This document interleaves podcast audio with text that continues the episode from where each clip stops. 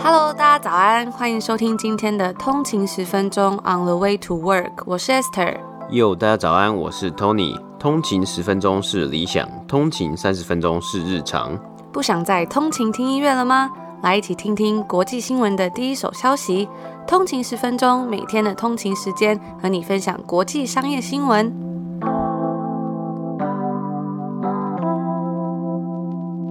家早安，欢迎回来通勤十分钟。今天是五月十四号，又到了一个礼拜的最后一个工作日，星期五。大家早安。那我觉得其实一个礼拜好像过得真的蛮快的，因为我记得我们好像前几集也才跟大家讲，哎，今天是一个礼拜的第一天，然后没想一下子就是，哎，今天是一个礼拜的最后一天，就工作日的最后一天嘛。然后好像也蛮多通勤族就是也在家工作嘛，或是世界各地的通勤族应该也在家工作一阵子，要跟我们一起在这样子的旅程上面。那我们今天一样呢，也是话不多说，我们就直接先进入美股三大指数。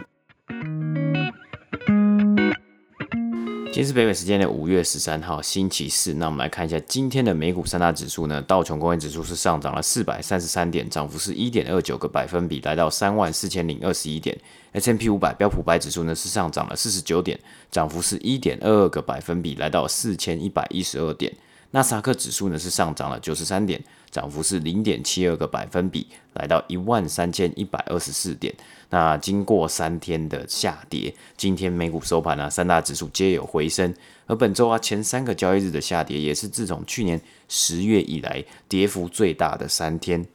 那其实对于通货膨胀的疑虑啊，还是存在在市场之中啊。不过联准会是仍然表示需要有更多的数据来支持中央银行去采取更多的对策。那今天北美时间周四，美国上周单周首度申请失业补助人数下降至四十七万人，持续也来到自从去年三月中疫情以来的最低点。那虽然还是没有回到疫情前的水平啊，不过有明显的进步。那昨天呢，我们有分享过，Elon Musk 在 Twitter 上面表示，暂时不接受比特币作为特斯拉的付款方式。今天比特币价格下跌，目前大概是在四万九千六百块左右啊。各国方面呢，麦当劳表示将会给予超过三万六千名计时人员加薪，平均的幅度呢是大约是十个百分比，来面对人力短缺的状况。那该公司股价今天收盘上涨零点八个百分比，来到两百二十九块。以上呢，就是今天美股三大指数的播报。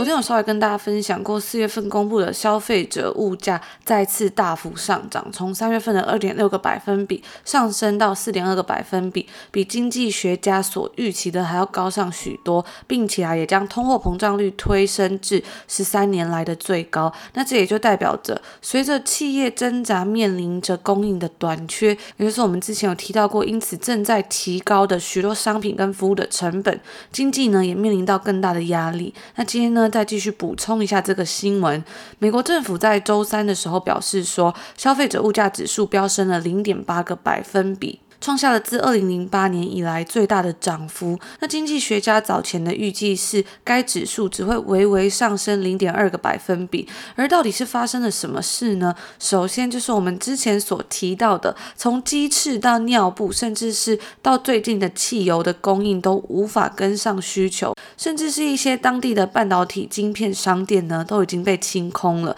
然后再加上疫情已经准备要结束，在美国已经有百分之三十五的人都打过疫苗了，而且呢，正准备要把去年没有旅行的时间补回来，没有买的衣服都买一买。当然，不再只是那些 sweatpants，而是一些可能出外可以穿的衣服，还有包括因为疫情而少吃的餐厅，全部都把它吃回来。那最后一个呢，则是政府为了帮助大家度过这个高失业率的一年而发放的大量补助。种种的原因啊，都造成了物价指数的升高。那大家最关心的是，这次通货膨胀率的快速升高，到底会是短暂的还是持久的呢？根据一些政府官员，像是联总会主席 Jerome Powell 等等的，认为说物价上涨与疫情的消退是有直接的相关。他们表示说，二零二一年一些很奇怪的经济现象，都是主要导致通货膨胀的原因。就像木材的价格暴涨，导致房价上升了约三万六千美金。还有二手车的价格在四月份的时候飙涨了十个百分比，占消费者价格每月涨幅的三分之一以上。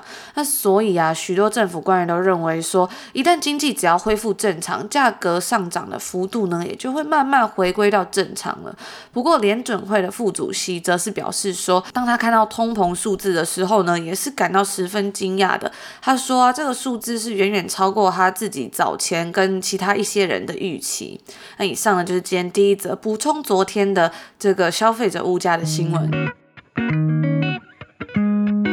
今天的第二则新闻呢，其实要回顾到一年前的事件呢。那那时候的那则新闻呢，我们也有在我们一开始一年前刚开始做节目的时候，也有播报过啊。还记得去年三月之后，疫情来袭，很多店家都被迫关门嘛。那也有很多公司他们就申请破产。我觉得在后来，去年后来暑假之后的股市走势啊，有点。让各界或是让人家忘记了那一阵子一开始三四五月的状况，那时候看到了很多公司宣布破产嘛，又发现哎，原来疫情真的很严重。那没想到后来呢，股市就一路的往上走了嘛。那当中啊，我们也有报道过，就是这间 Hertz Rent a Car 这间租车公司，三月开始啊，人们被关在家中，需要租车的时间就是大幅的下降，一下子需求都没了。但是他们还是有这么庞大的车队，这些租车公司负担太大，只好呢，这间 Hertz Rent a Car 在五六月的时候呢，申请破产保护。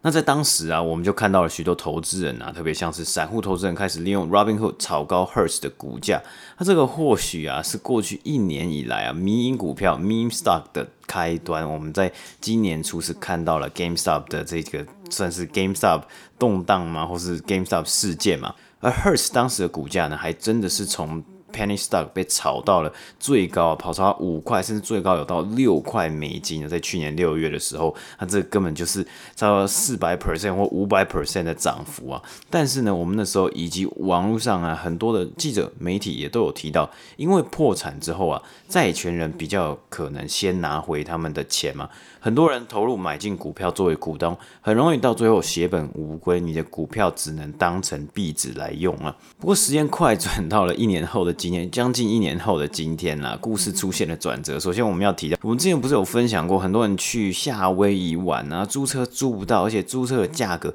越来越高，只能跑去租 U 号这种要给大家搬家用的卡车吗。从去年暑假开始啊，无法搭飞机的国际旅行。让很多人呢开始前往可能乡下或是比较近的，就是市郊来去旅游或是做休闲娱乐嘛。那租车的需求呢，其实也就相对了越来越多了。另一间也是经营租车公司的跨国集团 Avis Budget Group 的股价呢，更是从去年四月的最低十几块美金涨到今天收盘是七十八块美金啊，这个涨幅也是非常的夸张。你只要看它的股价就知道，它从去年。就是低点之后呢，是一路往上攀升呢，更在今年第一季啊，也是算是拿下了不错亮丽的表现。同时啊，也因此我们在讲到消费者物价指数的时候，有提到为什么二手车的价格是上涨这么多啊？因为需求很大嘛，连租车公司可能也要去增加他们自己的车队，来反映出这样子非常庞大的租车需求，加上晶片短缺，车子的产量受到影响啊。所以整体的需求可能就转向了二手车的买卖市场了。那也因为需求上升呢，也导致很多的公司呢，他们是来竞争来购买 Hertz Rent a Car，然后最后是由 Ninehead Capital Management。等两间资本管理公司买下，交易的价值为七十四亿美金。那股票的拥有者呢？哦，这里终于来到了这个故事的最高潮。股票拥有者是可以拿到每股八块钱呢，就算你在去年高点六块进场，还有赚大概一块钱多美金啊。不过这种事情其实也是可遇不可求啊，是在这样的时机很刚好，而且刚好是需求很大，再加上其实有不止。好几间公司，有好几间公司来参加 Hertz Rent a Car 的竞标啊。根据 Bloomberg 的报道，Nighthead 最初的提案呢、啊、是换算每股为二点二五块美金啊，结果到最后呢，他们拿下这个 Hertz Rent a Card 的时候，交易价值七十四亿，每股是来到了八块美金啊。那 Hertz Rent a Card 是在去年五月的时候申请了破产保护啊，那当时因为真的是疫情来袭嘛，所以很多的股东啊，其实就已经在进行一波 sell off，让 Hertz 的股价是跌到了一块美金之下，所以就是我们所俗称的 penny stock。结果呢，就引来了。很多的 day trader，他们可能是比较投机的心态进来去炒股啊，也让他们的股价是炒得高了非常非常多。我们当时还有报道过一个新闻呢、啊。Hers 也看到了这样子的机会啊，去贩售新股，想要筹措新的资金呢、啊。那最后呢，终于竟然可以让这些股票现在目前的股东啊，一捞到一笔钱，也是非常特别的一件事情呢。那其实也有很多外媒是写到啊，其实你在去年投入这样的金额，相同的金额，在其他的投资商品上面呢，其实你得到的报酬一定也是非常的高了，不一定一定是要去参加 Hertz 这样子的投资，因为这样子的投资呢，根本不是投资。嘛，顶多你只能算投机，或是它单纯就是一个赌博。你也赌说 Hertz 可以从破产之中走出来。如果他今天真的没有从破产之中走出来，你那时候投进去了五块美金，你看你买几股嘛？你投进去那笔钱真的就可能只能当壁纸，甚至连壁纸都没有。你在 Robinhood 上面，你那个交易 App，你的金额就直接那数字直接消失了。那以上呢，就是今天第二则新闻的播报，也算是一则蛮有趣的新闻了。我们也经过了一整年整个观察之下，诶，看到了。整个世界的走势啊，还有这个美股的走势之下，很多的趋势所带来的影响啊，然后造成今天有这样子的结果。下来的这则新闻呢，要来跟大家分享跟太空旅行有关的。在去年九月的时候，其实我们有报道过关于 Virgin Galactic 维珍银河在获得华尔街全力支持之后，创下有史以来第二高的纪录。在那时候啊，它上涨了二十五个百分比。那去年九月底的时候，它的收盘价是大概在二十点五十一块美金。那那时候啊，也是自二零一九年它首次公开募股以来第二个最大的上涨交易日。在当时啊，虽然这个太空旅游业都还没有真的开始有商业的服务，也缺乏收益，而且随着 Spacecraft 研发的结束，季度亏损是超过了五千万美金。那去年八月的时候呢，维珍银河公司还告诉股东说，他们预计在今年，就是二零二一年的第一季，要把创始人 Sir Richard Branson 飞上天。那当时啊，他们表示说，这将会是成为他们开始商业服务的一个标志。那今天呢，我们就要来继续为大家接续报道关于这太空旅行的新闻以及他。目前的一些现况，那向来是以押注在那些有未来性的公司而闻名的这家总部位于纽约的资产管理公司 ARK Invest。方舟投资，他们已经把 Virgin 大部分的股份从他们的太空旅行 ETF 中剔除了。而就在两个月前呢，该公司的董事长 Chama Palihapitiya 也出售了他自己剩余的股份，价值大概是在二点一三亿美金左右。维珍银河呢，曾是 SPAC 公司里面的王者，在二零一九年的时候，Palihapitiya 啊他是透过 SPAC 的方式带领着 Richard Branson 的太空飞行公司公开上市。但是呢，整个太空旅游业的商业模式其实是非常困难的。除此之外啊，他们也面临到许多技术上的困境跟延迟。在他们最新的上个礼拜才公布的财报中就显示说，这是他们第二个连续零收入的季度。那除了这些之外呢，一位担任许多太空飞行公司顾问的工程师，他就对《纽约时报》表示说，维珍银河的使命其实是怀着对太空旅行的怀旧之情。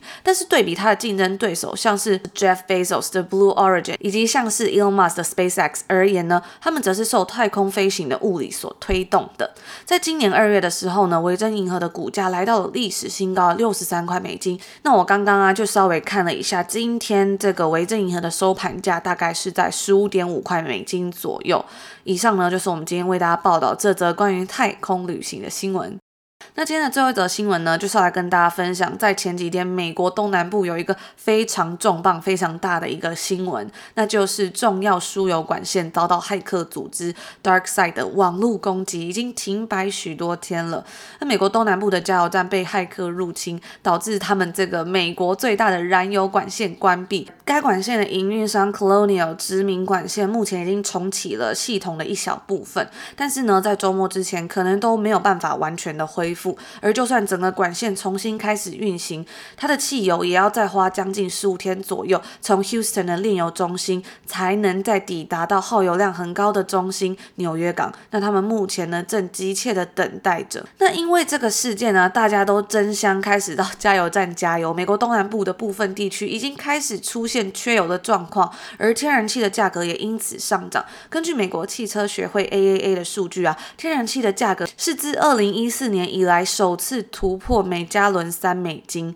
接下来我们就来看看这个网络攻击到底是发生了什么事。那对总统拜登而言呢，DarkSide 是一群勒索软体的罪犯；而对网络犯罪分子而言呢，就是一种可以在发薪日前后去聘请这个团体来攻击这些公司的资料安全，然后来赚取大量金钱的机会。那对于该团体本身而言，他们提供的东西则是 RAS（Ransomware as a Service）。勒索软体服务公司，FBI 呢认为他这次幕后主使可能是来自东欧的公司，而这次的勒索软体事件呢，也导致美国东岸将近一半的燃料中断。在某些方面呢，DarkSide 的运作方式跟其他的公司一样，它销售产品并且做出保证，而且他们非常认真在乎自己的名誉。但是呢，它是一个网络犯罪集团。它的产品是网络勒索软体，它保证的东西是这些目标的公司会被怎么样的对待，而它的声誉呢，则是在双重勒索，像其他的勒索软体一样，其中涉及了要求分别提供与解锁任何文件还有服务器所需要的数位密码，以及单独要求赎金来换取不要去销毁他们从这些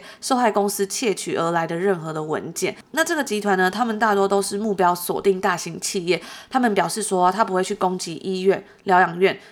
对疫苗分发有关的重要公司、殡葬业、学校、大学、非政府组织，还有政府部门等等的。而 DarkSide 呢，他们声称他们并没有政治动机，他的目标是想要来赚钱，而不是给社会带来麻烦。那根据翻译文件中显示啊，他们在下一次攻击之前会开始采取比较缓和的系统，但是呢，这些声明可能都不会对联邦调查局对于这个案子有任何帮助，因为他们自十月份以来就一直在调查这个 DarkSide。那刚刚呢，就在北美时间下午的四点多的时候，《华尔街日报》也发出了一则新闻，主要就是在讲说，根据知情人士的透露啊，Colonial 管线营运商呢已经支付骇客所勒索的金额，来换取公司的正常营运了。而彭博呢也在今天稍早的时候有报道指出说，这间公司啊，他们总共是付了将近五百万美金，而这家管线营运商 Colonial 呢则是拒绝回应。那以上呢就是今天要来跟大家分享这几天美国东南部一则。非常重大的新闻。那以上呢，就是我们今天所要跟大家分享的内容啦。那今天也是礼拜五，所以也祝福大家开始准备有一个愉快的周末，然后一样是祝福大家有一个愉快的周五开始。我们就是下礼拜一见，下礼拜一见，拜拜拜。